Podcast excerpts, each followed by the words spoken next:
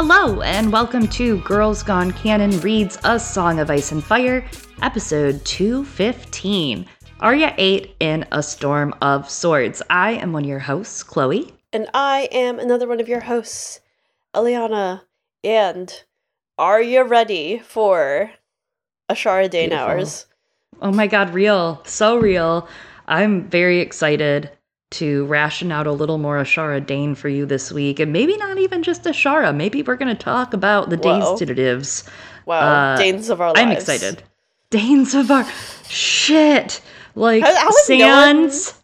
Sands in the stone Dornish hourglass. Whoa. I don't know that one. I don't know uh what you're referencing right now. That's which the line before you say the, the, it's the intro to Days of Our Lives, and it's I've like never watched like it. sand in the hourglass. So are the days of our lives, and it's like Wow. yeah.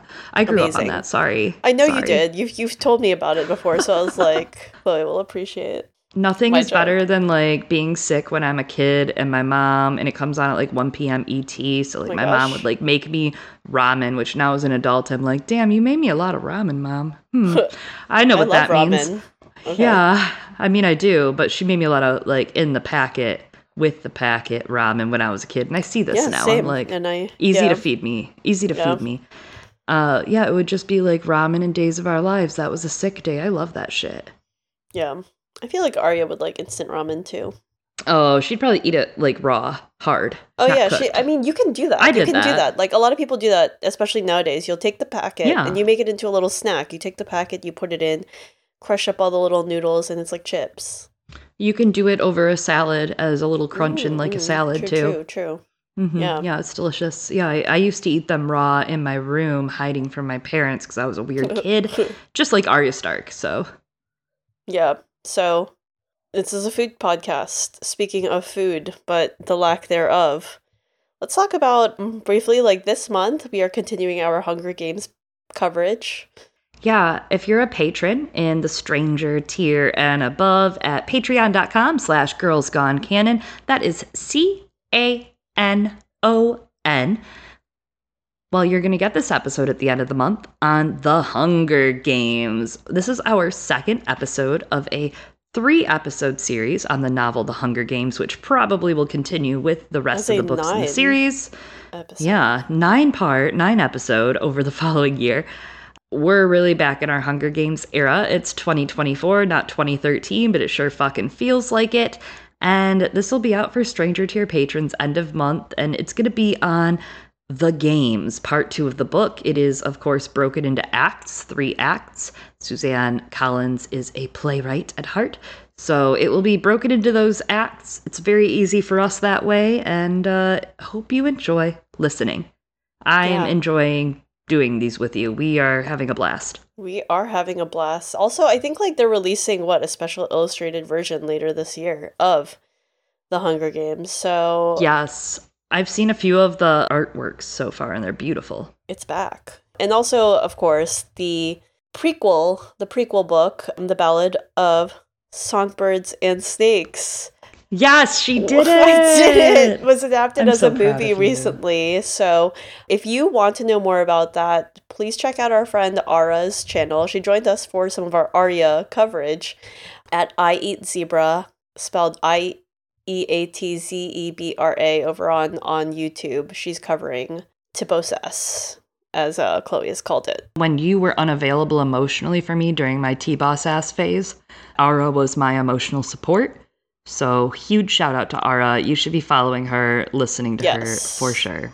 Absolutely, absolutely. She's doing a lot of like really in-depth coverage on that and also like how it relates to the Hunger Games. So go check that out. We'll link it. Yeah. And of course, for those patrons that are in the Thunder tier and above, they have access to our private Discord server, invite only. And if you are in that server, you will find a lot of things, whether it is channels to chat within with other fans that are like minded like yourselves to talk about video games or different minded, uh, TV shows, movies, etc., bullshittery, memes, respectful thirsting, very respectful, bitch about your job. There's a lot of stuff going on at Discord, but also one of the big events that happens every single month is Brappy Hour. What's Brappy Hour? You might be asking yourself at home. Brappy Hour is the cute name that Eliana has named our Oh, brunch think slash happy hour. now? And that polite. brunch slash happy hour is happening is happening in February. Well, you just missed the January one, but in February, on February 17th, 2 to 4 p.m. ET, I think we're going to play some reindeer games at this one. I, I feel some Jackbox games coming on. I feel some good, very light-hearted fun to come. We hope to see you there. And that's not all the fun that there is out here. I'm so excited for next week. Look, this is going to be a really fun episode. Yes. It's one of my favorite chapters for Arya. There's so much history, it's so rich with lore. I actually went on with our friends over at Brotherhood Without Manners a while back when they covered the chapter, and I had a really good time with them. So you have to check it out. They were around back when we did prologues, if you remember. But next week, we have another guest, and it is someone near and dear to my heart. It is the first person that could maybe stand anywhere near me with Sandor, right? Because Eliana, you're not really a Standor. No, you I'm don't love the man like we do, the man child. But my good friend Lost Wolfling, Mira, is coming over to play, and Eliana Oh said we could play. Eliana said we could. Yes. I'm so excited. I'm excited to have Mira on, and while you know, I will I will let you two play about the Standor being Standors. Um, I Mira is just so funny. I She's just really delight. like Mira. She's so smart. She's so funny. I remember playing Animal Crossing with her during the thick of the pandemic, and I'm excited to hang out with her again. Yeah. We share Sandor as a boyfriend, you know. It's uh it's a great relationship we have with each other and him. She's so funny and, all jokes aside, like she's also incredibly intelligent. She has a great perspective on Sandor. Yeah. Uh, I'm sure she's going to bring a lot of different talk about trauma and uh, about some of the personalities at play between Arya and Sandor and their relationship and I couldn't be more excited to have her on. So take a look on social media, Twitch, etc. for Mira Lost Wolfling. Link that below and look forward to having her next week for Arya 9. No, I'm 10, so shut the fuck up. That's a Vine reference. Um, it's a Vine reference. oh my gosh, yeah, Chloe, we we discussed that what last episode, and then Chloe sent me the Vine. She resurfaced it. It's hysterical. It's good. You have It's to like good. archaeologically dig for vines nowadays. I think. You have to go on YouTube to get Vines these days. Oh, So for some of you listening, if you don't remember what Vine was, it's what Apparently TikTok not. is, but better because it was smaller and more authentic. It was yeah, it was much like shorter form, which is it's fascinating. it Oh, was like the oh, hit clips of humor, you know? It really was hit clips, wasn't it? It was like hit clip sized for sure. I don't know Which if we can also you like also describe something as hit are. clips. Yeah. Yeah, that's what I was thinking. I'm like We- maybe describing something as hit clips, but whatever. Like maybe that's not good. Maybe it's like That's this is a even very millennial thing. Well, we You we guys have Google. remember, yeah, we described hit clips to Carm a few episodes ago as well during that that Arya episode uh, at at um These are callbacks. with Lady Smallwood. So Yes. All right. It's time to jump into the lightning round, the Lord of Lightning round, if you will, if you won't. What we've missed between the last Arya chapter and this chapter. And we're going to start with Bran 3, where at Queen's Crown, Bran's skin changes Hodor. Jon five, Jon flees from the free folk. Wow, that was hard to say. Yeah, these are kind of little, those two were kind of. This is a tongue twister. Sorry. Daenerys 4. Daenerys strikes a deal to free Yunkai in the night. She learns more about her brother Rhaegar. and that brings us here to Arya eight. The Brotherhood without banners visits High Heart again. Arya escapes the Brotherhood, but ends up in the clutches of evil, terrible, bad, not at all handsome, definitely not Tsundere Sandor Clegane. Did you? Did you? You this Write was a this for trick. you. This was a trick. this is a trap. That's my secret. I'm always writing them for you. Yeah, she she like times it. She'll time who starts the lightning round. Uh, it's like it's like those memes of like if you start this show at this time, this character will say this thing at midnight for New Year's. Hmm. Mm-hmm. It's just like that for Is real. it not? For real. Is it not like I mean, that? it- I don't know. It has similarities. It's a like. I don't know I if it's my anyways. broken. All right, let's go. We return to High Heart with the Brotherhood and Arya, making camp by sunset and a great fire atop the hill. Arya walks around the circle of weirwood stumps with Ned Dayne. Whoa, some symbolism. A Stark, some weirwood stumps, a Dayne. Ooh, true, true, feels true. real, feels really legendary. Watching the light fade in the west, a storm gathers to the north, but High Heart stands above the rain. Arya still feels the wind, though, grabbing her like someone yanking on her. Ghosts, she remembered. High Heart is haunted. Wow. So I guess I never realized High Heart was that high. It's like a fucking mountain. We discussed this before, but just pointing out great opening for a chapter about the ghosts because like Arya's father and the ghosts that haunted him, now they're haunting Arya, the past. And also, of course, as we've discussed before, the ghost of High Heart is haunted herself by Jenny, whom she loved. Yeah, we're definitely going to talk a little bit more about that today. It's very sad. Oh my god, so sad. Played Despacito. Also, the way this is kind of described reminds me of the Eyrie. It reminds me of when Ooh. Lysa is yanking on Sansa at the gate, the door, the moon door, right? Even just like the language, it's interesting. It's like, you know, it's not too far off from when It's this is happening to. Sansa. Yeah, Sansa that's 7. true. That's true. And that moment that people think the prophecy in this chapter describes, but it's not. That's step two, the threefold reveal, obviously, which I guess we we might have discussed that during our prophecies Patreon episode that I don't remember doing. Yeah, I think we did a little bit. I think we did. Yeah. Uh, a- and, if not, I know that we did talk a little bit more about this prophecy when we got to some of the Sansa chapters, which, for those of you listening and l- waiting for kind of a reveal, we are doing Sansa next. yes. Sansa is the next POV. We just thought it made a lot of sense to go from Arya to Sansa. It does actually though make sense. Right. When Arya turns around, no one's there, so she feels like it's very, very creepy. And then Thoros gazes deep, deep into the flames, and Arya is like, Ned Dayne, what is this man doing? And Ned's like, oh, he sees things in the flames, you know, like a past, a future, a present, things in the distance, things nearby. He sees stuff. Like, that's not impressive. My phone does that. But Okay, walks on leaves. yeah, walks on leaves. Whatever. These are so unimpressive. Um Arya doesn't see anything in those flames, though, at all. Like, she looks, she's like, what the fuck could he be seeing? yeah, well, I mean he can't see anything right now, right? And the Ghost of High Heart is gonna tell us soon why. But Gendry asks Thoros if he can see the future, and he responds that not now, but some days Lord of Light grants him visions. Gendry says that my old master, Tobo Mott, said you were a drunken sot and a fraud. Especially for setting his swords on fire, and Thoros laughs at that, remembering that Tobo charged him twice as much.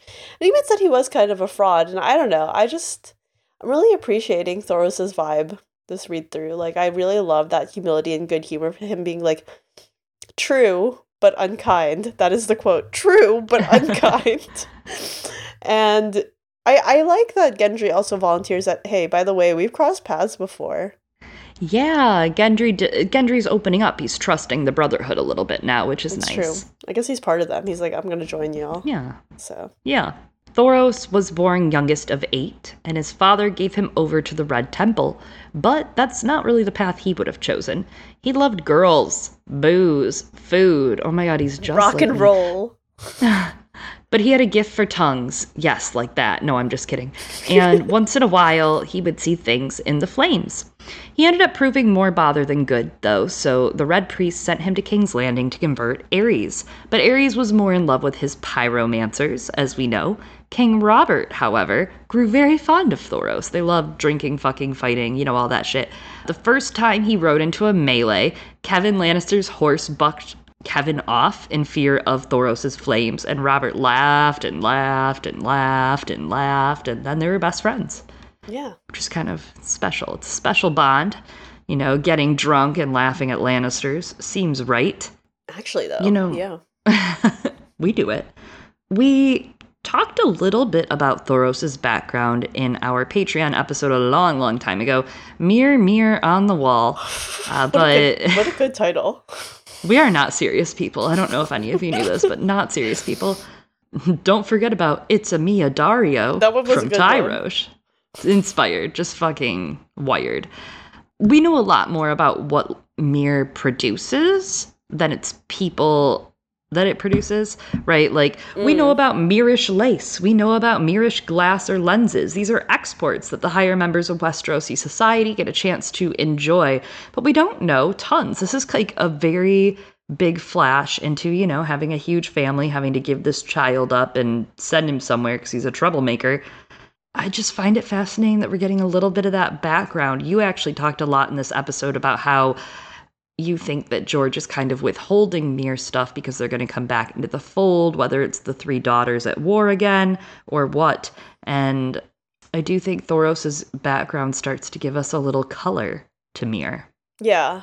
And I do still hold to that view. I do think we're going to get more stuff about Myr as Dany's storyline starts, you know, making its way back towards Westeros and whatnot. I also kind of think we might get even a little bit about Myr this summer on our televisions as Oh, House of the Dragon returns for the historians in season two. it's coming. It is. So yeah, like he's he's sent away as the eighth child, right? Like because they're like, what are we gonna do with eight kids? I don't know. We don't know what his family's like economic standing was, but we kind of see that happen with Areo Hotah. So you know, also being given away as one of the younger siblings. Yeah, I was really struck by the parallel to Areo Hotah and to the Norvos stuff as well. Mm mm. I also think that there's something kind of obvious about like the trajectory of Thoros that he really didn't believe until Beric, and not just in his religion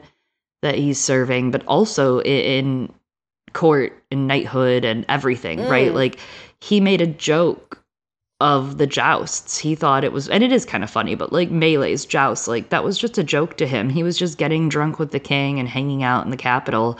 But once he worked with Beric and once he saw what could happen with Beric, I, he really started to believe.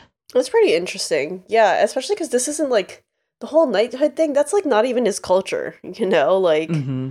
he was sold twice if you think about it like sold once by his family into religious slavery and then sent on a like mission that he didn't want to be on.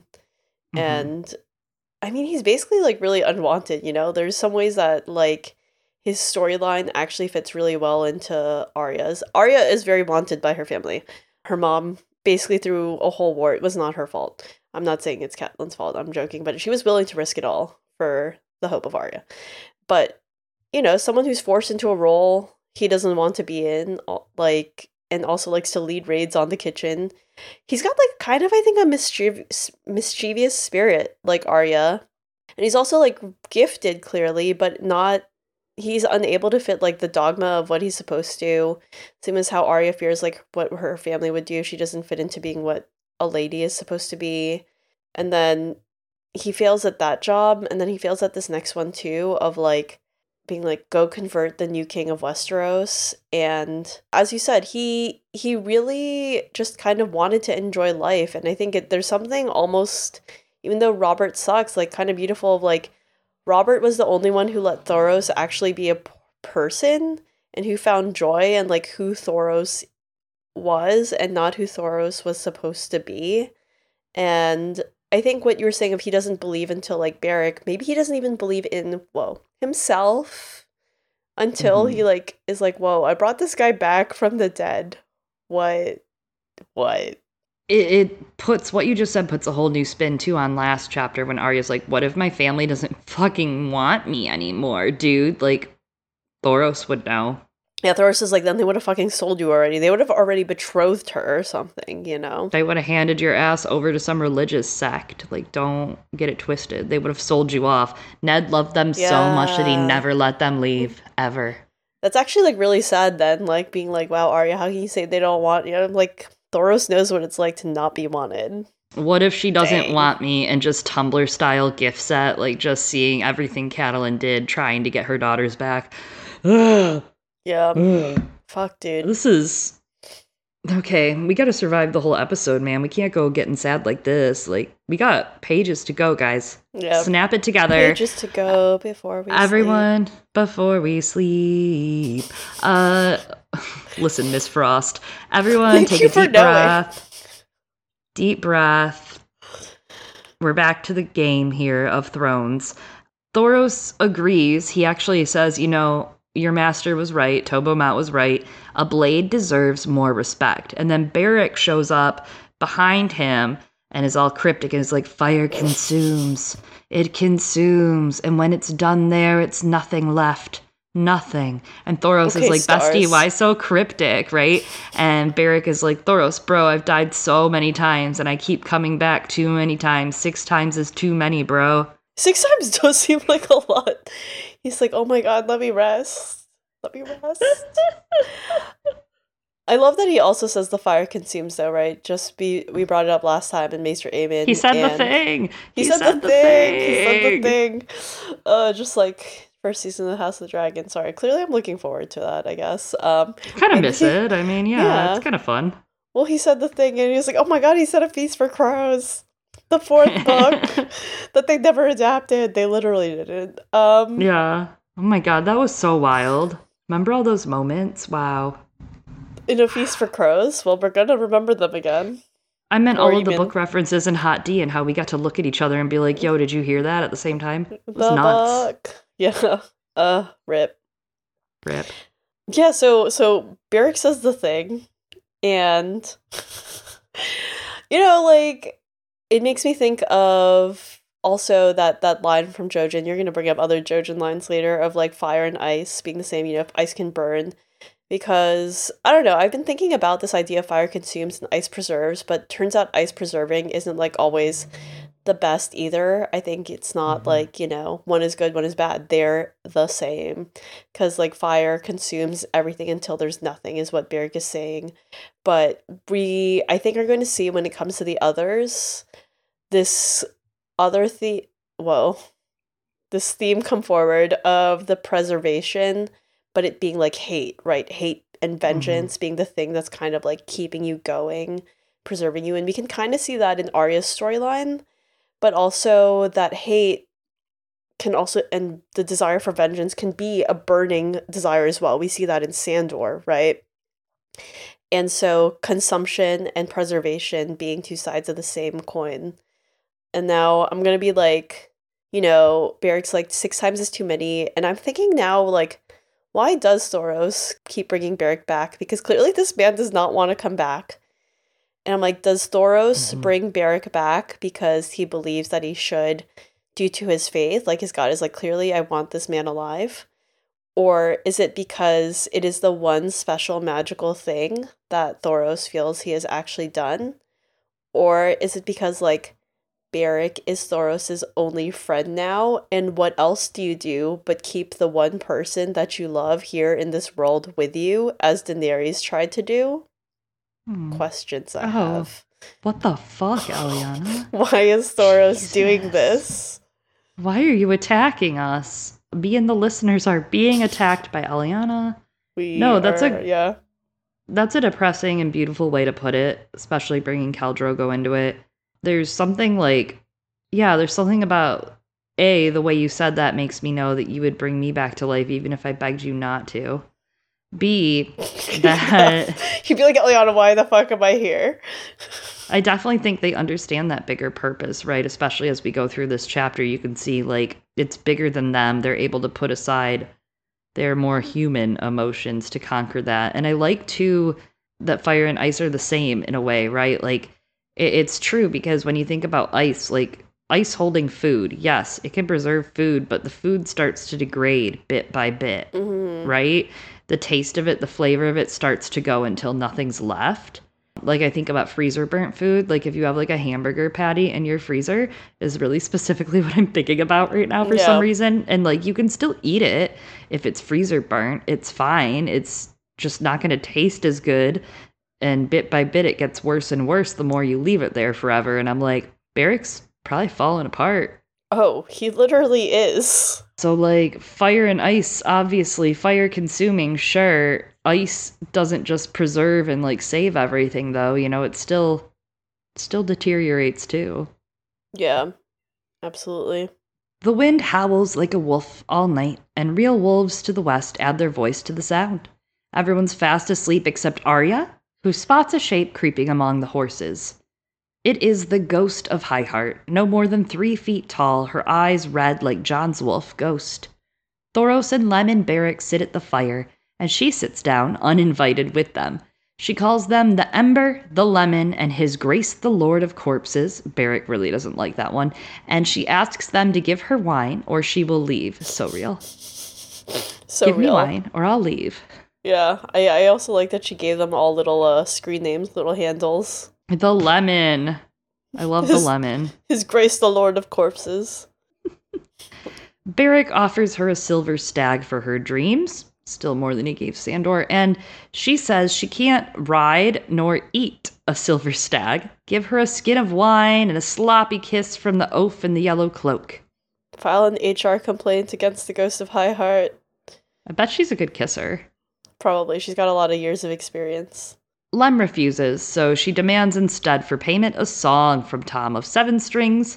She pounds some wine and starts to give them prophetic musings. This is so mean. This is you. Uh, I, I'm thinking of you holding court while, like, drinking your bottle of wine. like me at fucking At conventions, any just like yeah. yeah, at any event. I found a picture the other day where it's like me in the corner of the picture, not even in focus. It's focused on other people, but you just see me and my head is completely back, and there's a bottle of wine protruding from my head straight from my mouth, and I'm like, that's so real. Yeah. That's so me. So the king is dead. And they're like, wait, which one? And they're like, she's like, the wet one. The Kraken King. Which one? The wet ones. the the wipes. Um, the wet one, the Kraken King, dead, and he died, and the iron squids now turn on one another. Mm, calamari. Hoster Tully's died too. And goes, In the Hall of Kings, the goat sits alone and fevered as the great dog descends on him. And Arya is uncertain. She's like, Does that mean Sandor or Gregor? I think we know though, right? Like all of us have knowledge she doesn't know. It's Gregor, it's Vargo, the goat, and of course, uh, we know the squids fighting what's going on there. Kraken King dead thanks to his brother. Yeah. I don't know if we like knew it yet, like first read through this time of the book. So that's No, but right now we know. Yeah, yeah. We know because this is a reread. If you're not rereading and you're here, you're so brave. Brave, so brave. I thought it was interesting that they called Harrenhal though the Hall of Kings. High in the hall, Yeah, the of the kings kings who are gone. who so, gone. so I don't know. It's just interesting that it's Harrenhal is called that still. Right. Especially after Aegon, you know, Well, gave like, it the old one too. yeah, I don't know everything about it. It's like you know you think about like the Great Council, but also the tourney Mm-hmm. and like what's gonna happen. Anyways, that's all. hmm Then we have, okay. of course, the prophecy that uh I I mean this is famous. You all know this song. I made Chloe do this. She's just better at it. I dreamt a wolf howling in the rain, but no one heard its grief. I dreamt such a clangor that I thought my head might burst. Drums and horns and pipes and screams. But the saddest sound was the little bells. I dreamt of a maid at a feast with purple serpents in her hair, venom dripping from their fangs. And later, I dreamt that maid again, slaying a savage giant in a castle built of snow. Snow, Ned, snow. Snow. Ooh, interesting. Obviously, Grey Wind howling in the rain. Shit sucks. No one hears his grief. That motherfucker, unfortunately, is like the saddest death in the whole series. That shit gets me sad when Grey Wind dies. That's like, Yeah. Yeah, Uh, actually is. Well, you mean when Robb dies a second time? Yep. Yep. Ugh, thanks for talking about it now. Um clangor, headburst, drums, pipes, the sound of the drumming, the red wedding. Yep. And of course, listen, if you don't think that the last part represents Sansa, you've just got to turn off the podcast and walk away. I just don't think there's a way we can all be friends. Um, I'm open to many diverse ideas and opinions from many people, but not this one. This is Sansa, you know, slaying Littlefinger. Now, the only thing that I used to think was interesting was that was that of course it's a castle built of snow, so it's Winterfell. I mean, there's no her rebuilding Winterfell confirms this theory that she will take down Littlefinger later, but then they named that fucking Waypoint Castle in the Eyrie Snow, and it brought all these like, what if it was that castle and she held the trial there and murdered his ass? But no, I doubt it. It's I mean, I guess yeah, I guess it could be. It's probably Winterfell, but regardless, it's yeah. about Sansa defeating Little. Yeah, that's the most important. Capacity. Like, don't yeah. Yeah, don't argue and, semantics with me. Right. Like the again, as we said earlier, later on, the part with like Sweet Robin's thing, that is more foreshadowing for that. Goddamn that is right, not the fulfillment. That is not the fulfillment. That's all. So uh, the Ghost of Highheart beckons Arya closer now through the gloom and tells her she cannot hide from her. And uh, fear cuts deeper than swords, Arya reminds herself as she draws closer. And then she goes, Chloe, please. I see you, wolf child, blood child. I thought it was the Lord who smelled of death. She began to sob, her little body shaking. You are cruel to come to my hill, cruel. I gorged on grief at Summerhall.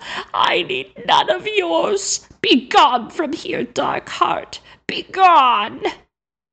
I imagine now you greeting me if I visit you with, You were cruel to come to my hill. Begone! so awkward though. Like it's so awkward.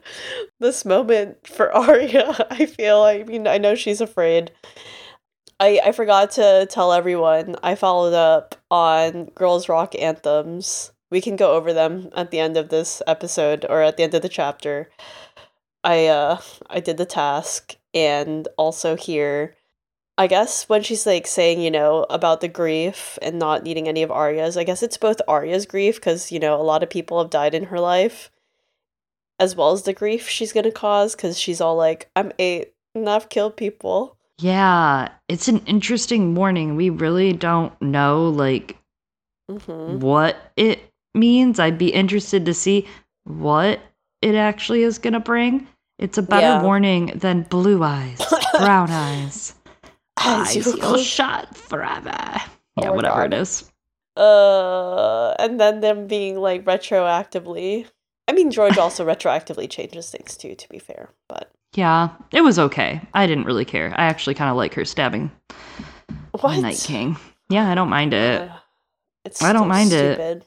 I don't know. No, I mean the actual setup is, but I mean like I don't mind it being her had they done it better, but I don't yeah, feel true. I feel that way about a lot of stuff to be that's fair. But I just think like her conquering death is a great idea.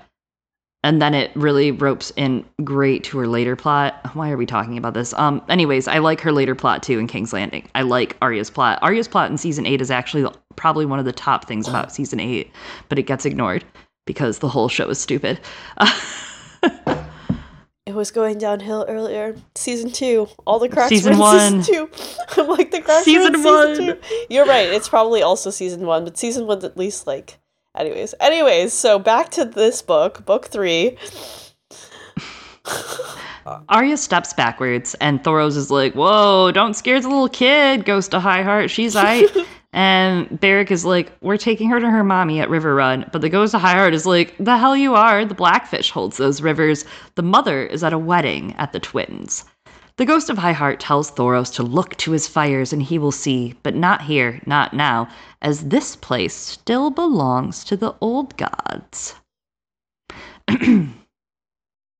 they linger here, as I do, shrunken and feeble, but not yet dead, nor do they love the flames, for the oak recalls the acorn, the acorn dreams the oak.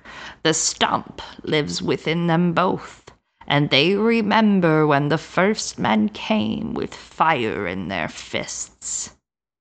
Ooh, Ooh I love this, that line. Ooh. This is a From yeah. Software intro.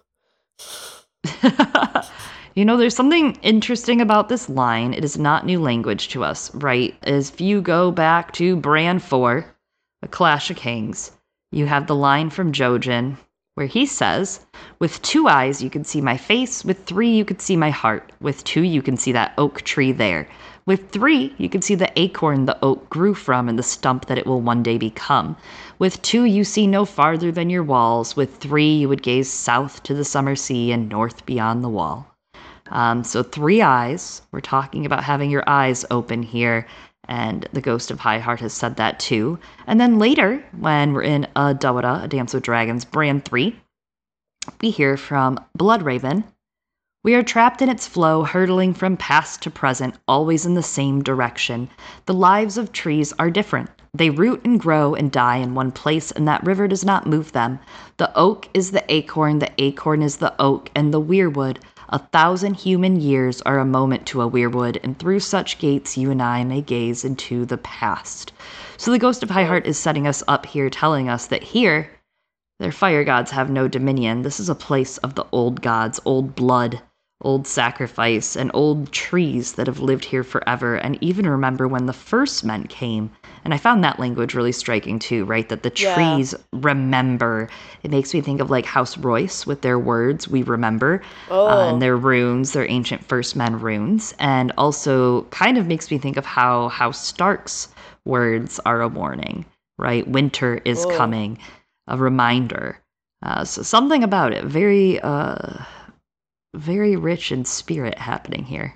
well, that's a very ice preserves as well. You know, like the we Mhm. remember, we preserve this memory, and that can be a good thing, but it can be a bad thing when you let it like rule your life again, like in terms of vengeance or whatever.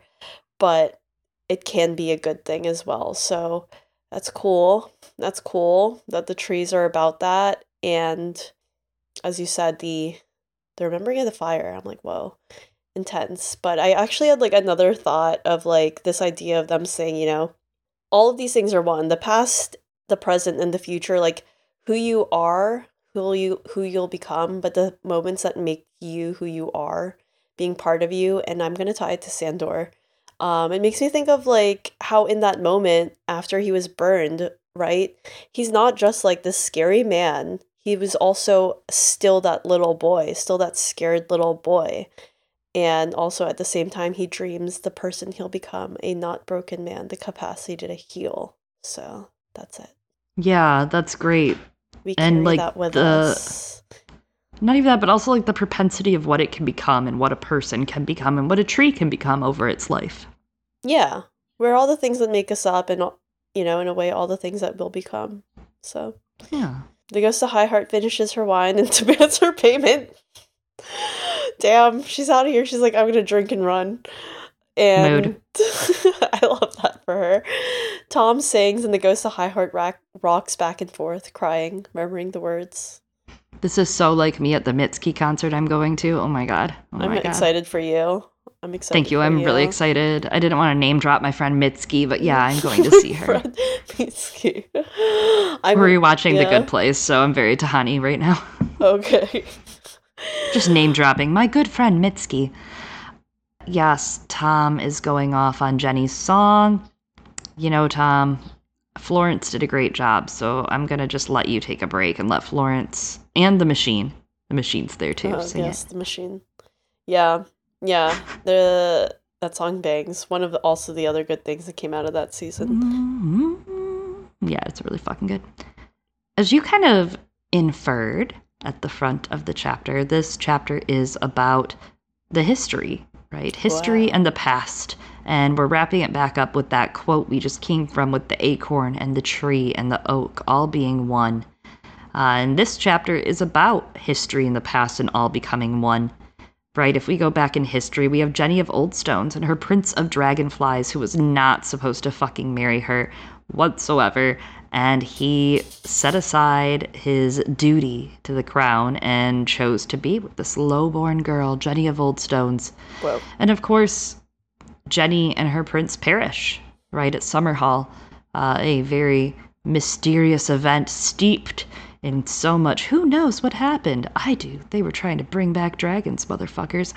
I mean, I They feel like it's almost that- canon at this point. Yeah. Yeah.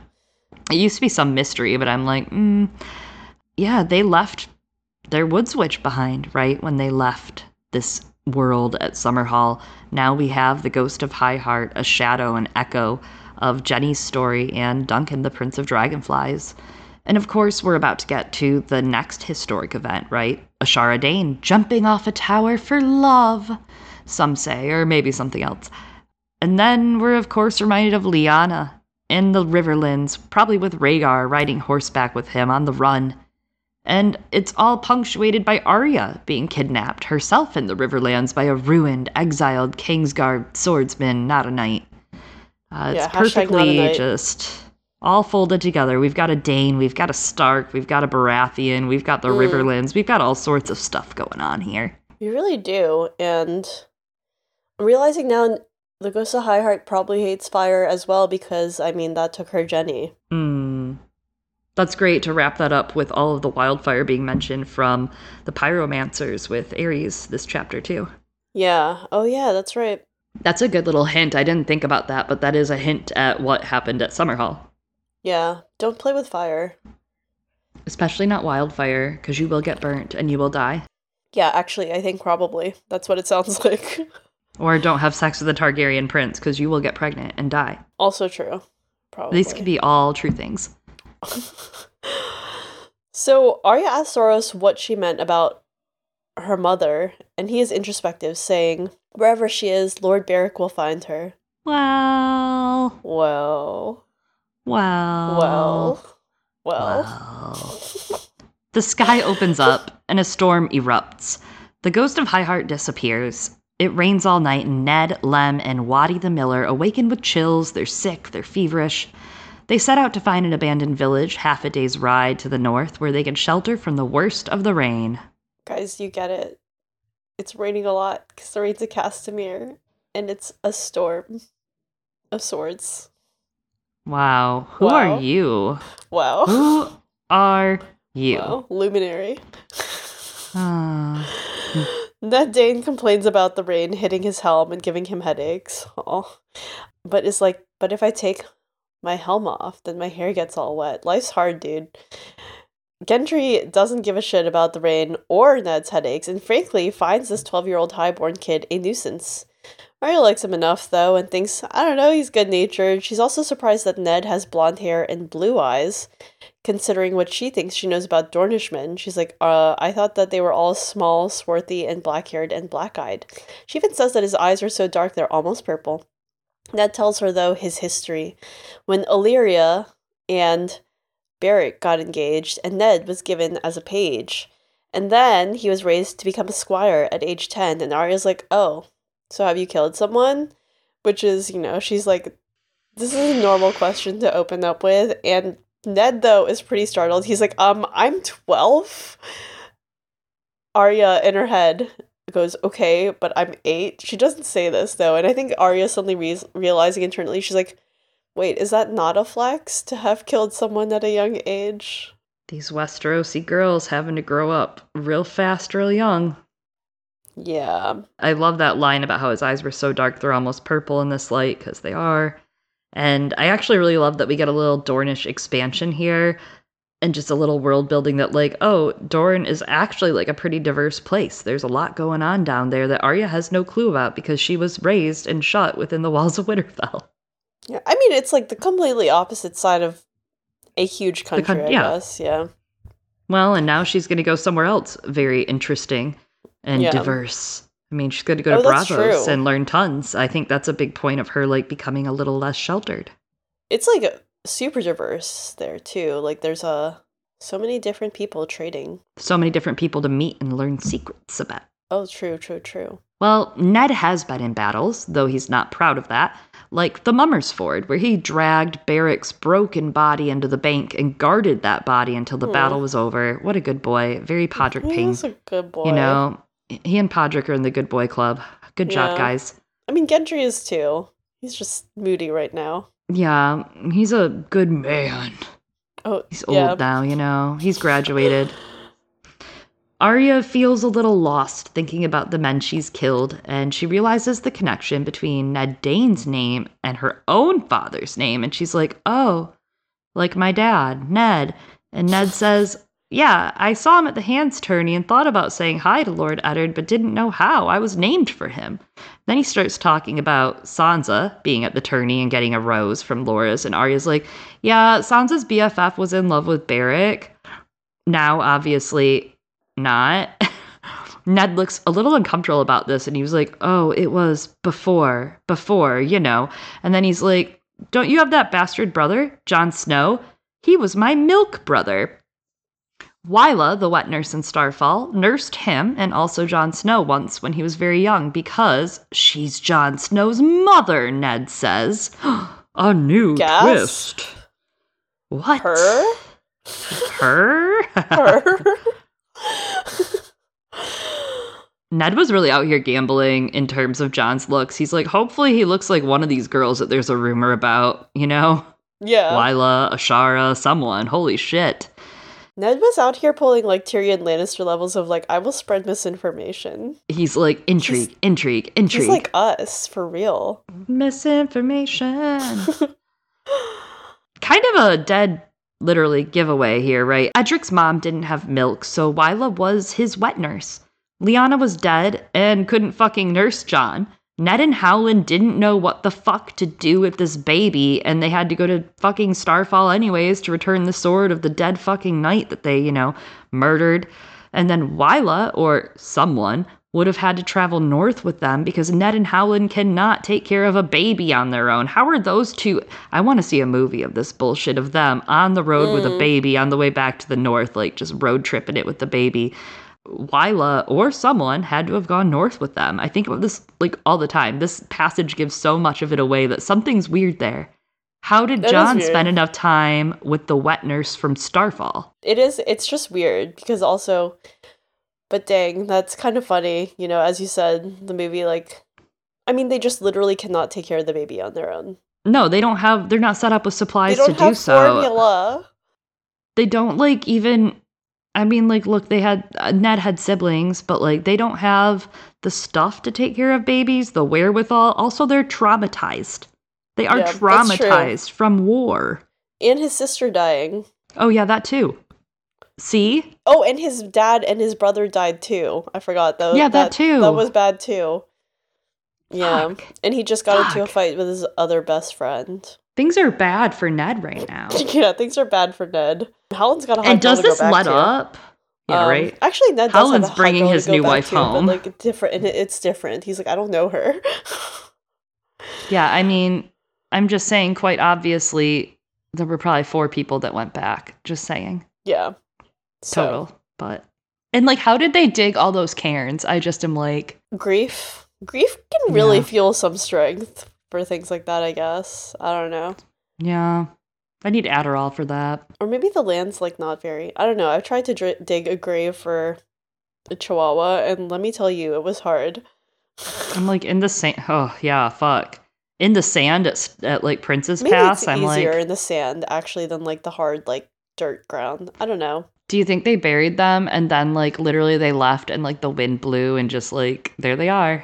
Hopefully not. I mean, you got to dig deep enough so that I mean, I'm sure that they actually now that I think about it, by this point in the war, they're probably very used to digging many graves. Shit. So Big sad.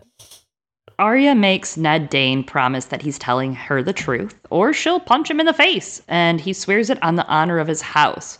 Because, drumroll, he reveals he's Edric Dayne, the boy lord of Starfall. Gendry, of course, is in the background, rolling his eyes. He's like, fucking lords and ladies. And Arya turns and throws a crab apple at him. Good for her. Which he remarks, that's not very ladylike. It's not. I I like that Ned's he's kind of bashful about. it. He's like, uh, oh my god, it's so anyone embarrassing. anyone I'm, can throw an apple. I don't know. I'm the Lord of Starfall. He's very sheepish. He's very sweet. He's very embarrassed about a lot of things. Yeah, he is. He is very sweet, and Gendry's just gonna be so disappointed when he finds out he's not just a lord, but he's like a prince. That's embarrassing You- too, dude. You and Jon can mope about it. I know, right? Arya apologizes to Ned for being rude, calling him, "Oh, sorry, my lord, my bad," and he calls her, "It's okay, my lady. And meanwhile, Arya thinks about how she'll have to tell Jon eventually about his mother. And she learned about her from Ned, Wylla, and thinks about, oh, should I like send him a letter? And I don't know. Yeah. Ned seems like a nice, humble kid. You've been talking about like throughout these past few chapters with Arya how Lyanna might have felt in the Riverlands, and I'm kind of thinking about like the thoughts Arya has here. She's like wondering, will Jon still call me little sister? I'm not so little anymore. And the things that she'd say next time she saw her family and like all these might have been things that Lyanna would have thought. Chloe's like, why is Eliana attacking me emotionally throughout this whole episode? It's bullshit, dude. It is. I think about it all the time, too. I think about this like all the time, Eliana. Do I think about it? Yeah, I think about it every day of my life. Like when her big brother showed up and how she probably knew she could die now that he was here and he'd take care of her and her baby, just like he Aw. always took care of her as a brother and like that he'd protect her. And yeah, I think about it every fucking day of my life, Eliana. Thanks. Thanks. You're welcome. You're welcome. Fucking swear to God. So Arya suddenly remembers that, oh, Dayne, wait, there was an Arthur Dayne, right? The Sword of the Morning. and Ned Have you heard of that guy? do you know him? Have you do you know him? And Ned's like, Yeah, he is my uncle, and Ashara was my aunt. His father had been their eldest brother. Yeah, we have a back and forth passage between Ned and Arya. I never knew her, though. She threw herself into the sea from atop the Palestone Sword before I was born. Why would she do that? said Arya, startled. Ned looked wary. Maybe he was afraid that she was going to throw something at him. Your lord father never spoke of her. The Lady Ashara Dayne of Starfall. No, did he know her? Before Robert was king, she met your father and his brothers at Harrenhal during the year of the false spring. Oh. Arya did not know what else to say. Why did she jump in the sea, though? Her heart was broken. Sansa would have sighed and shed a tear for true love, but Arya just thought it was stupid. She couldn't say that to Ned, though. Not about his own aunt. Right, that is kind of. Man, I feel that about Arya. I'm always saying insensitive shit, man, so I get it, Arya. I finally learned in my old age. It only took me 33 years to learn, like, oh, that would be like a rude thing to say, wouldn't it? Just a little uncouth, I guess, socially. Yeah, there's also this song. Yeah. I can't remember which chapter it's in, but Arya hears one of those like songs. It might even be in class. She hears a song about a lady throwing herself out of a tower, and I'm like, oh, but it's about Ashara. I am kind of thinking, though, like, is this going to be inspo for Arya later on? Mm. I know you have, like, thoughts, but, like, will that be inspo for her of, like, oh, so that's how you do it? Disappearing. Oh, disappearing. Yeah, absolutely. Arya was never heard from again, but then she goes on to have whatever happy life she wants. Yeah. Exactly. Yeah, writing her own story, Yes. which I think will be a big theme for the end of the story of people writing their own tales. They become Yeah. the legends. Oh, just like the end of this book where Jaime's like, whatever he wrote or whatever he whatever wanted. he wanted. Yep. Yep. Shut up. I don't know what you're talking about. I've never read that chapter. So, Arya asks if someone broke Ashara's heart, and Ned hesitates before telling her. His Aunt Allyria said Ashara and Ned were in love at Harrenhal. Arya argues that, well, Ned's wrong. Her mother was the only woman Ned ever loved. Gendry comments, Oh, he must have found that bastard under a cabbage leaf then. And Arya Not wants to throw another apple. Yeah, right. I'm like, don't fuck with her right now, Gendry. If Arya the wants to cabbage leaf was named Lyanna, yes. Arya wants to throw another apple at his big, dumb head. Arya defends her father's honor and tells Gendry to go back to Stony Sept and ring that girl's stupid bells. He ignores this and he's like, At least Ned raised his bastard. I don't even know my dad, who was probably some smelly drunk. Aw. I mean, it's kind of sad because, like, yeah, that's kind of true. And also, Robert did beat his kids. and his wife. Yeah. And he was probably a smelly drunk most days. Bruh, isn't it wild to think that Gendry actually had a better life? I think we've talked about this before. He, like, literally had a better life because he was not Mhm. Prince whatever. Dang. Yeah, absolutely. He lived a far better life doing like other work, normal, like just learning a trade. Yeah, it's a bummer. Anyway, so Gendry goes, But he's dead, I figure. Your father's dead too, so what does it matter who he lay with? It mattered to Arya, though she could not have said why. Oh, yeah, we're going to come back to that. Allyria Dayne, though. I'd like to talk about Allyria Dayne. Not to be confused with Um, Illyrio Mopatis. No, less Patis, more Dayne. I'm excited to get more Illyria. You know, there's a big timeline that I made a very long time ago about the Daynes trying to place their births and deaths and etc and different things just to understand their family a little more on an intrinsic level, you know, on a poster board with markers. But that said, I played around with Allyria and I thought it was interesting that like when it would have happened probably the betrothal probably would have happened like 294ish somewhere in that range of time Allyria would have been betrothed to Beric. She would have been at Mm. least 12 to 15 years old at the time. You know, it's a betrothal, it's a promise. It's not Yeah, like a, yeah. Placing her there, I'm interested if we're going to get more Allyria and see her. I'm guessing we'll meet her in Starfall through maybe Areo Hotah's eyes. And oh, interesting. yeah, I'm guessing we have to see her. Uh, maybe Edric Dayne again when we go that way to Starfall. And I'm also wondering, like, we'll probably get more Ashara Dayne little blips when we go to Starfall, I'd imagine, or little like hints. But something interesting is I feel like it's not like one to one with numbers, but you know, George likes to do the two truths and a lie or like two lies and a truth with her, where Mm. he puts a story out that has a little bit of an edge of maybe a truth somewhere in it. In you know any of her 11 by name mentions in the story everything is always like false about her right? Like cersei was it for the the brother you slew or the child you stole from her? Like everything is like oh you're so close to the truth but you're not quite there. So i imagine in t-wow we'll get further misdirection when we go to Mm. starfall Yeah. but maybe closer to the truth, but further misdirection. Stuff about Ned visiting, Ashara and Ned. I don't know. I don't know. I'm interested in that.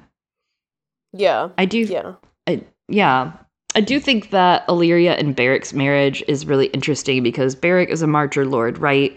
And the Marcher Lords are often at odds with Dorne, especially the Stony Dornish there on that western part of Dorne. Always causing trouble, coming down. You think of the Vulture King, right? And all the stuff that went on around there and just different wars happening in Dorne. So politically, it actually makes a lot of sense to tie together the Stormland Marcher Lords with Allyria with the Daynes who kind of, you know, they're they're second or third managers of Dorne. You know, they support the crown in Dorne and they do what they can, but it makes me like kind of think about that like, oh, okay, politically that's great. That keeps, you know, war from happening, little scuffles from happening, territory problems from occurring. You have some leaders from those areas that'll band together. And then it really makes me wonder even more about the eldest Dayne brother because he doesn't have a name.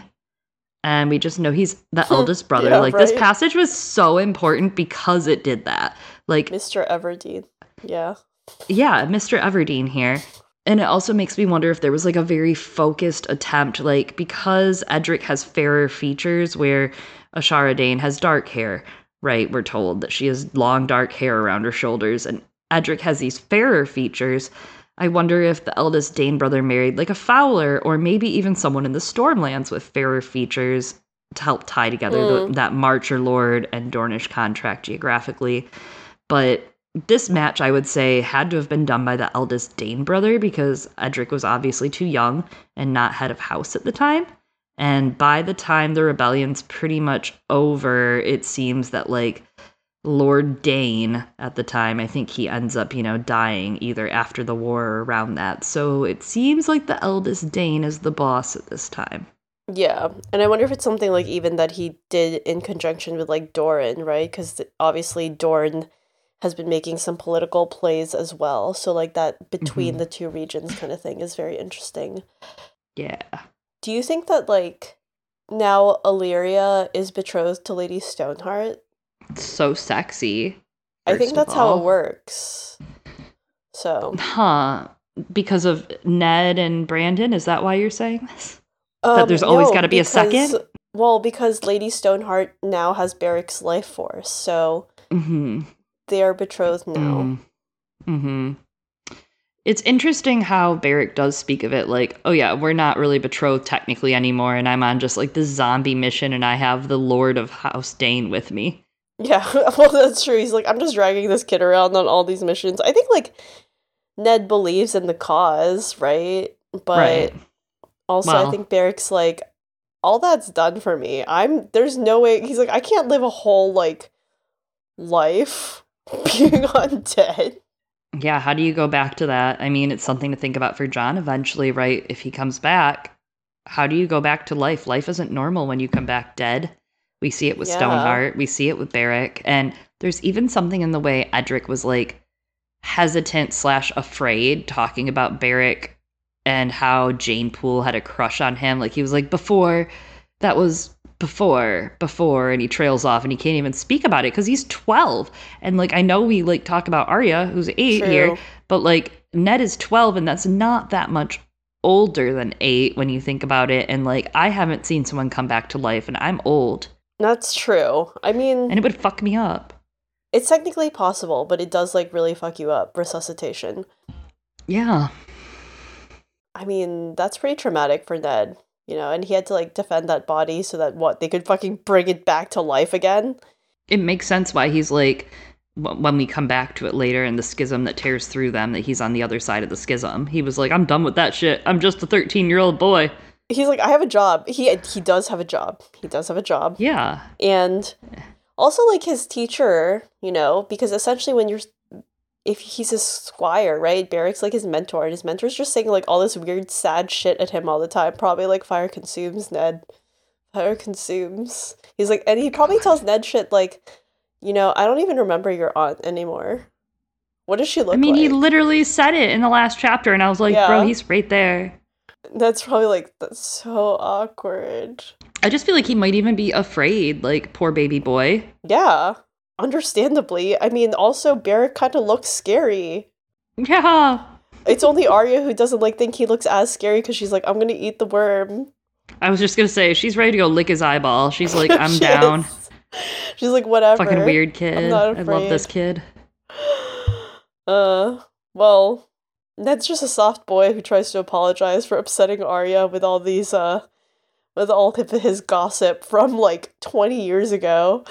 But she rides ahead and asks Anguy, she's like, So Dornishmen are liars, right? And he grins and he says, They're famous for it. But he's like, Well, then again, so do Marchers. So who even knows? And he says, Ned Dayne, he's a good kid though. And Arya's like, No, he's a fucking liar splashes away, trying to get away from all of them. And Harwin rides up and intercepts her. He's like, whoa, whoa, whoa, whoa, no more running away. And I think, you know, speaking of people's ages, it really does show Arya's age here, though. Like, yeah, she's eight. She's not at the, like, level of mental development yet or, like, childhood development where you get to understand, like, oh, my parents are fallible and human. They have, like, whole lives that they've had. That's, like, a whole thing. That's, like, a whole part of development.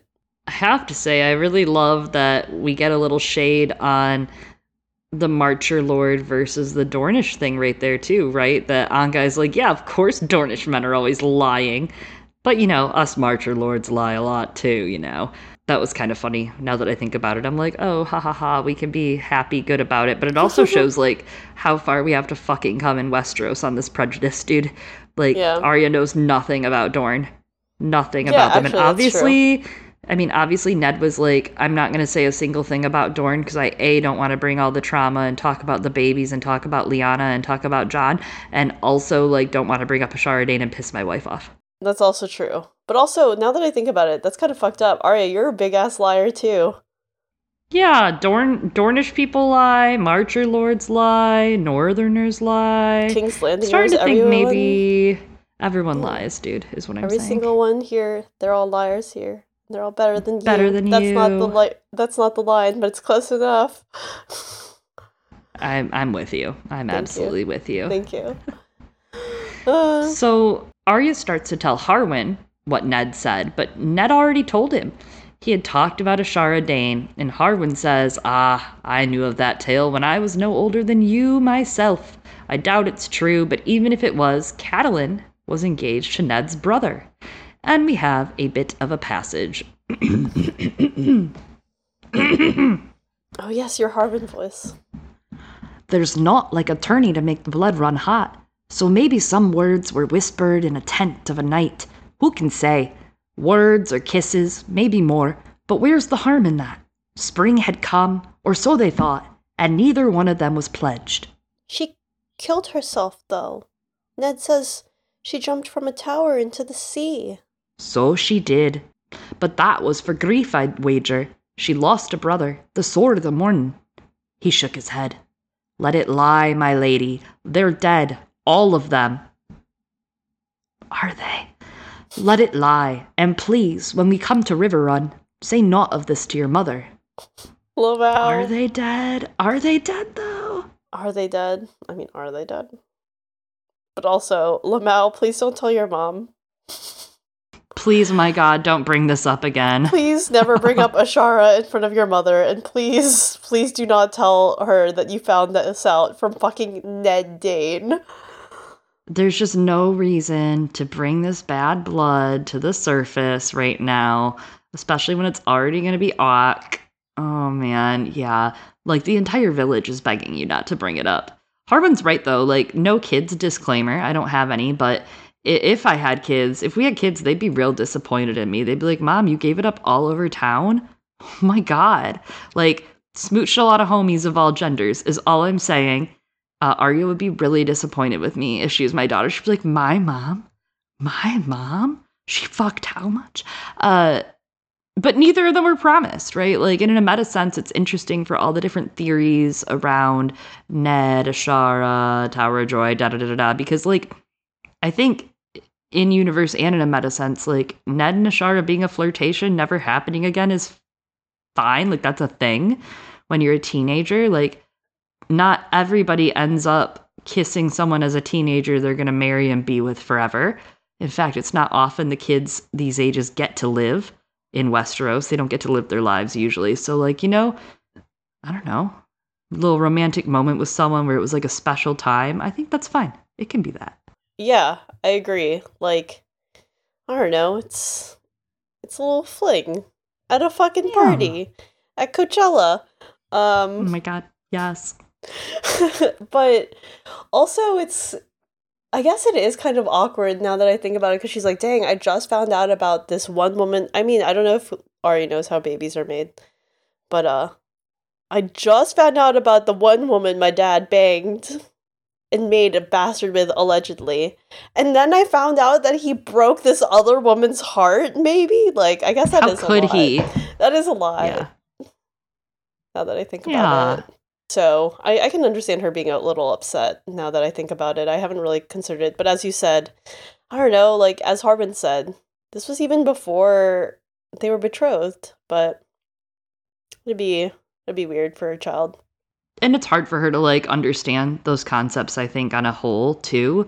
On like the duty that when you're betrothed to marry someone for the good of your house versus like love which i mean those are great themes in this book that are important to think about too is like duty versus actual authentic raw love and nature versus nurture and all those fun things. But also like here she's like but she killed herself though and it's like suicide is also a, and death is like different for children to grasp especially Arya who has a very different concept I would say of death than most children but That's true. yeah. Also the like the idea that her dad could have like instilled that kind of pain, like that is kind of I don't know. mhm, That'd be dark kind of jarring. Yeah. Mhm. and also as as you were saying something about like or maybe you didn't say it but it inspired the thought of like i mean she thinks that her parents had this like great romance which in a way they did right but like Mhm. to find out like that maybe they weren't married for love initially like because they th- they see their parents as very loving to one another Mhm. so that's is kind it of all lies forever yeah, and I think Arya like hasn't really grasped that like, you know, to an extent that's what it would mean to be a lady. She'd have to marry for duty. And obviously she doesn't want that. Whereas you have Sansa Mhm. coming to the realization, as you said, with the it's all lies, like pretty soon after this of like, oh, no one's ever gonna fucking marry me for love. there was never even an option for that unfortunately So Well, they find the village as promised and shelter in a stable. Arya asks if the Lannisters killed the people here, but Anguy tells her, uh, no, it was put to the torch long before. You can tell by that tree growing out there. It's like, by your grandpapa. Yeah, so dramatic. By your grandpapa. Papa. this had been Lord Goodbrook's village, and Goodbrook stayed loyal to King Aerys. After the Trident, uh, his son ends up making peace with Robert and team, but it doesn't bring their dead back to life. And then Gendry gives Arya a very odd look. This is a great bit of conflict. It's a reminder that, yes, even the familial good guys, right? The Tullys, the good guys, they do bad things, right? Yeah. Good people can do bad things.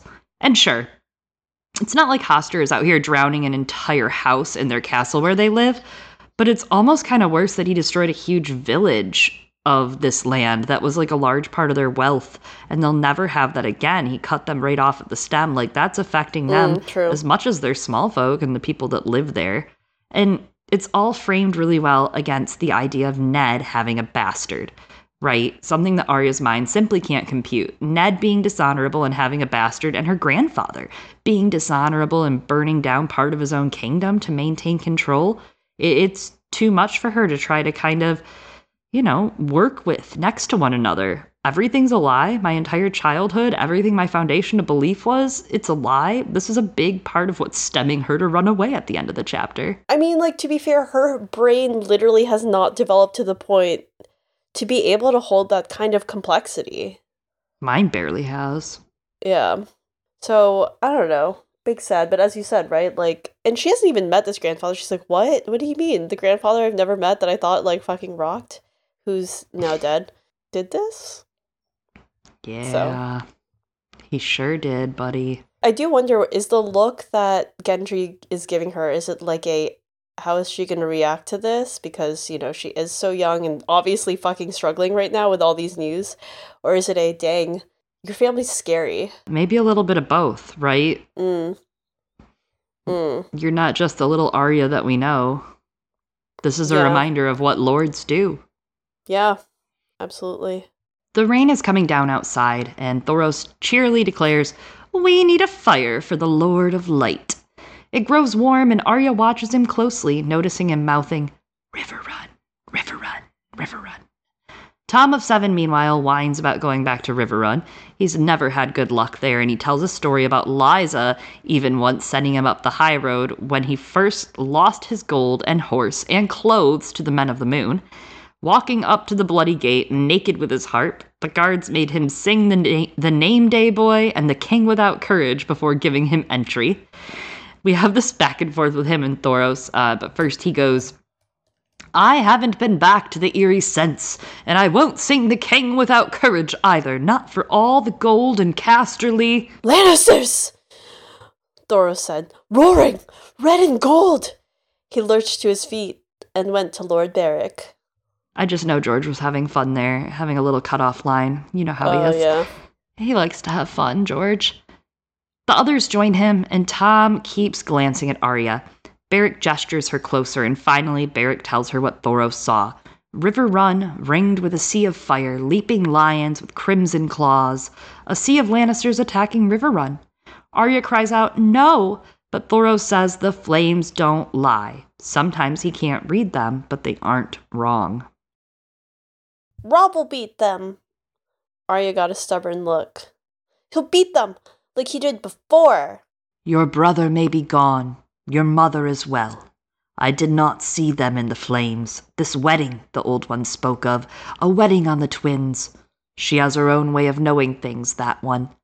The weirwoods whisper in her ear when she sleeps. If she says your mother is gone to the twins, interesting that Thoros like understands these little metaphors from the fire and visions he's getting a little more than what we see with Melisandre, right? Or differently. He sees roaring red and gold engulfing everything. Yeah, I think it's kind of he just like doesn't make other leaps in logic too. He's like, well, this is what I saw. This is what this means at its basis level. And he just doesn't like say it probably means and then mm-hmm. like it must mean X other thing and decides like the gray girl on the horse is Arya. Who else could it be, right? He just says what he's seeing. And yeah, also is, much different. Yeah, and is also taking into account the other information of like, well, I mean, the ghost of High Heart, she's got good intel, you know. He's uh, putting together the info he does have, so Yeah, I. Uh, it's interesting to see somebody else read the flames. You know, I kind of forgot that we get that. Actually, now that I think about it, that's part of it too, right? He is using intel from other areas. Melisandre usually only relies on one source to an extent, it seems. he's a better researcher, is what we're learning. Whoa, Whoa. interesting. Thoros, come on the podcast. Thoros, our next guest. So I'm sorry, I know we said Lost Wolfling was coming on, but our next guest will be Thoros. Thoros of Myr. Arya is upset. She says if they hadn't caught her, she would have made it to Riverrun in time. Beric ignores this and he's like, Would the blackfish recognize and ransom you? She says she doesn't know what he looks like, and Tom's like, Of course not, of course not. The Tullys wouldn't ransom her from us. They'll be too suspicious of us, too suspicious, because he's such a little bitch. He's like, I don't want to go to River Run. They were mean to me once. Okay, that was his own fault. Yeah, this is always his fault. It's like a really funny backstory there. Yeah. Lem Lemoncloak is like, oh, we'll convince them, or Harwin will. And they're like, we should get the gold and get out. Tom mentions it would be dangerous for Beric, but Beric says he doesn't mean to be taken. There's this great line a final word hung unspoken in the air alive. They all heard it, even Arya, though it never passed his lips. Ooh. He's not going to be taken alive. Well, well, well. Never is, Well, it well, turns well. out. Well, well, well. Uh, there's a great bit here of the fake Arya plot being laid, right? Would he know what you look like, perchance? It turns out a lot of people don't know what Arya looks like, whether that's because Ned doesn't take his children out of Winterfell ever, or she hasn't gone many places slash met many people, or that she liked to play in the mud instead of go meet people at political events. I don't know, but yeah, it turns out it's really easy to fake an Arya. That's a good point that she wasn't attending the political events, and that's part of why, like, Yeah. she's so obscure. She's very underground, underfoot. And Mm-hmm. also, I guess they just, like, don't fucking care. They're like, whatever. Yeah, that's Arya now. But, uh, yeah, Could be you're any right. This is great foreshadowing for the two. Um, Yeah, there's a lot of fake Arya. foreshadowing in this chapter, dude. A lot that's of foreshadowing. Like this one is, whew, it's heavy. yeah. And post shadowing? Question mark. Question mark, question mark. Also notable, like they're in war, and so their first responses aren't the same as hers, right? So they and she's like, "Oh my god, no, my family," and they're like, "All right, who's the next person who might pay for you?" Because that's like what children are in Westeros during war. They're either nothing, dead, or worth money. Yeah. In theory, Arya is worth a lot of money. At Oh, the yeah. very least, at the very least, they're never like, let's sell her to the Lannisters. But I also think they won't. They know they won't come out of that alive anyway. Yeah, I think that you're right there. But you never know. Maybe the other side of the schism would get desperate enough. That's true. But Harwin wouldn't let them, at least. Yeah, absolutely. As long as he can. So they plan to first check with Sharna and Lord Vance's maester, and then shelter with Lady Smallwood first. But it's more than Arya can stand. She wants Riverrun, her mother, Robb. Ho- Honestly, I'm gonna just read this line because like it's it's heartbreaking. It's heartbreaking. His words beat at her ears like the pounding of a drum, and suddenly it was more than Arya could stand. She wanted Riverrun, not Acorn Hall. She wanted her mother and her brother, Robb, not Lady Smallwood or some uncle she never knew. Baby girl. Mm. Oh, fuck. It's so sad. It is really sad. She's just a girl. She is just a girl. Just a little like girl. me. Not like We're us. just girls. She's just like me. She's gone canon. Eh, but she is gone in a second. She breaks for the door, spinning away from Harwin, quick as a snake, and keeps running, thinking that all she wanted to do was go to Riverrun. And she thinks she should have just gone alone. Gendry and Hot Pie deterred her, and they were never her pack. If they had been, they wouldn't have left her. As the storm thun- technically she left. Um, as the storm thunders around her, she hears someone call for her. But who cares? She's running. She hears a horse whinny as she scurries past, and then she shelters around a tumble down house. And so we end the chapter. A mailed hand closed hard around her arm. You're hurting me, she said, twisting in his grasp. Let go! I was going to go back. I. Back? Sandor Clegane's laughter was iron scraping over stone. Bugger that, wolf girl. You're mine.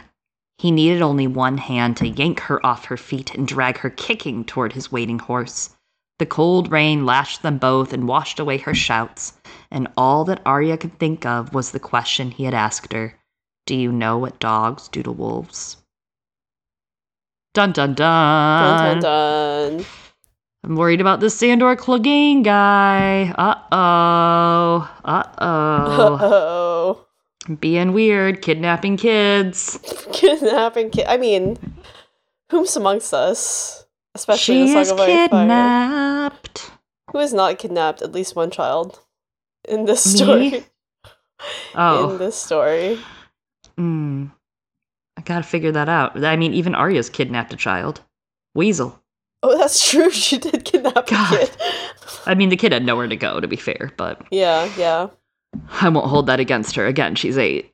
I guess Sansa hasn't technically kidnapped a child, but she did kill that kid's mother. Well, she didn't kill that kid's mother, but she was part of the plot a little. I mean, that, and she's poisoning the kid, and you could say she's Yeah. coercing him, but you know, this is, we don't need to be assigning these crimes. This is. I'm just saying, who hasn't kidnapped Sam? Sam kidnapped a kid. Oh my god. Everyone's kidnapped a kid. Jon switched the kids, which is technically maybe also kidnapping. Yeah, that's kidnapping for sure. Yeah. There's probably no word for what that is. Uh, maybe the learned hands could chime in. Is there a word for what Jon did? Yeah. There's Hmm. a lot of kidnapping. So- Eliana, can you close us out by telling us a couple of the songs on your Arya playlist you made for Yeah, Girl. Rock, Girls Rock, Rocking Girls? I thought we were supposed to make a playlist. I think I misunderstood the assignment. Um, No, I just happen to have one, unfortunately, is the problem. But Eliana made one. yeah, And it's more great. s- it's more vibes. It's more of like vibes of like girls rock. Um, because there are other songs that could fit Arya's vibe, of course, but I was told girls rock anthems as opposed to sad hours and So tell us some of the tracks, Eliana, Okay, that sorry, fit with sorry. Girls Rock. So, no, I okay. need the people to hear this one. All right, so the first song on the playlist is Saoko by Rosalia. Then it's followed by Shinigami Eyes by Grimes, which I thought made a lot of sense here. And then it goes to so the title of this song, some of you have probably heard it, is If God didn't want us to snort worms, he wouldn't have made them cylindrical with an exclamation point. And that is instrumental, but that title is literally Arya She's trying to she's trying to snort and eat worms. Then we have All My Girls Like to Fight by Hope Tala. Bog by Be Your Own Pet. Standing in the Way of Control by Gossip because I don't know, I just felt like a vibe for it. Black Eye by Allie X. Haunted by Laura Les. And then it ends with Oh. Immaterial by Sophie. Oh, also a good one. Those last two um, are ones that I really like. In fact, I think I have Haunted on mine. Oh, did you? I think Yeah, so. It's on check. my playlist. I'll have to look. Yeah, but well, yeah, I mean, it's on it one of my sense. playlists. It might be on my Lady Stoneheart playlist. Who knows? But Mm, it makes sense there too. Yeah. Yeah. But I was like, what Beautiful I see choices. Girls Rock, oh, killing yeah, people I could too? Haunted. You know, her like riding her bike to Haunted, just like Lexi in Euphoria.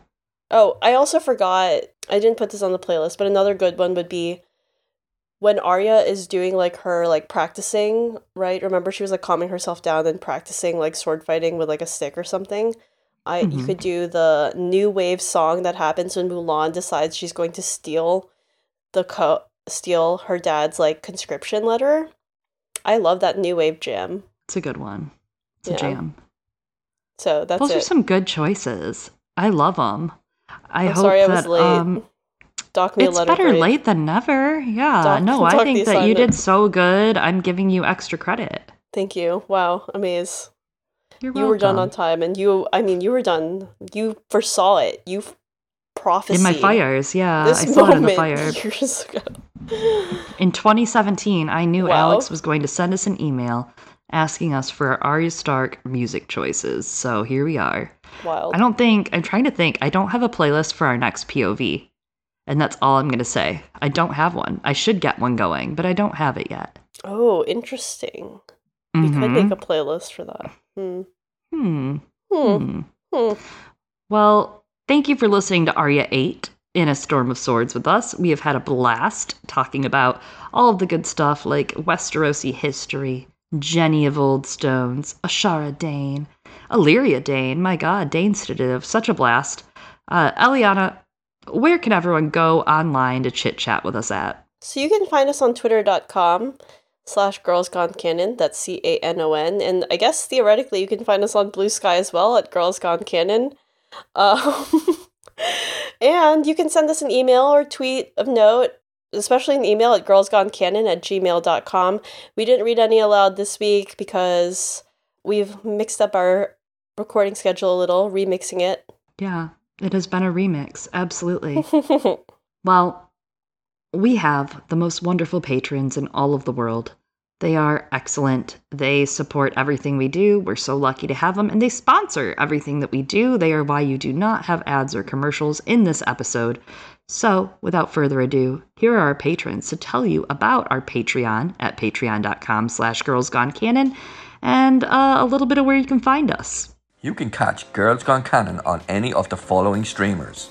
on Podbean, iTunes, Google Play, Stitcher, Acast, Spotify, Overcast, Apple Podcast, iHeartRadio, Audible, and Amazon Podcasts.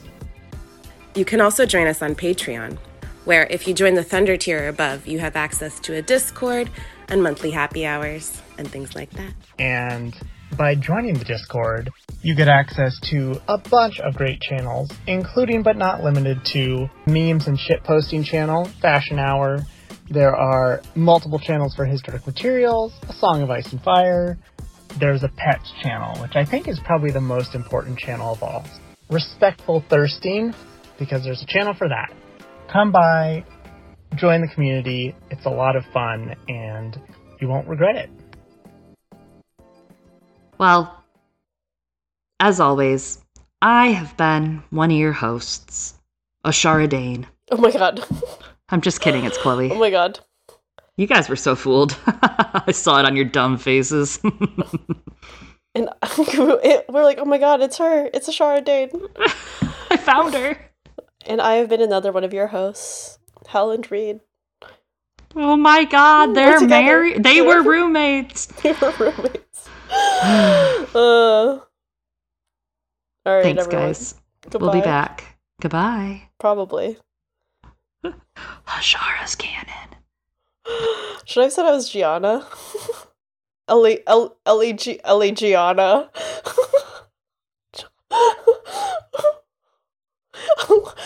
oh my god, Waluigi hats? Waluigi hats are in this year. I don't know if you saw. They're in. They're in fashion. No, it's canon for the year. Yo, you should wear it. You should wear it. Um Yeah, it's from Prada. Oh, it's oh we're we're done recording. We stopped.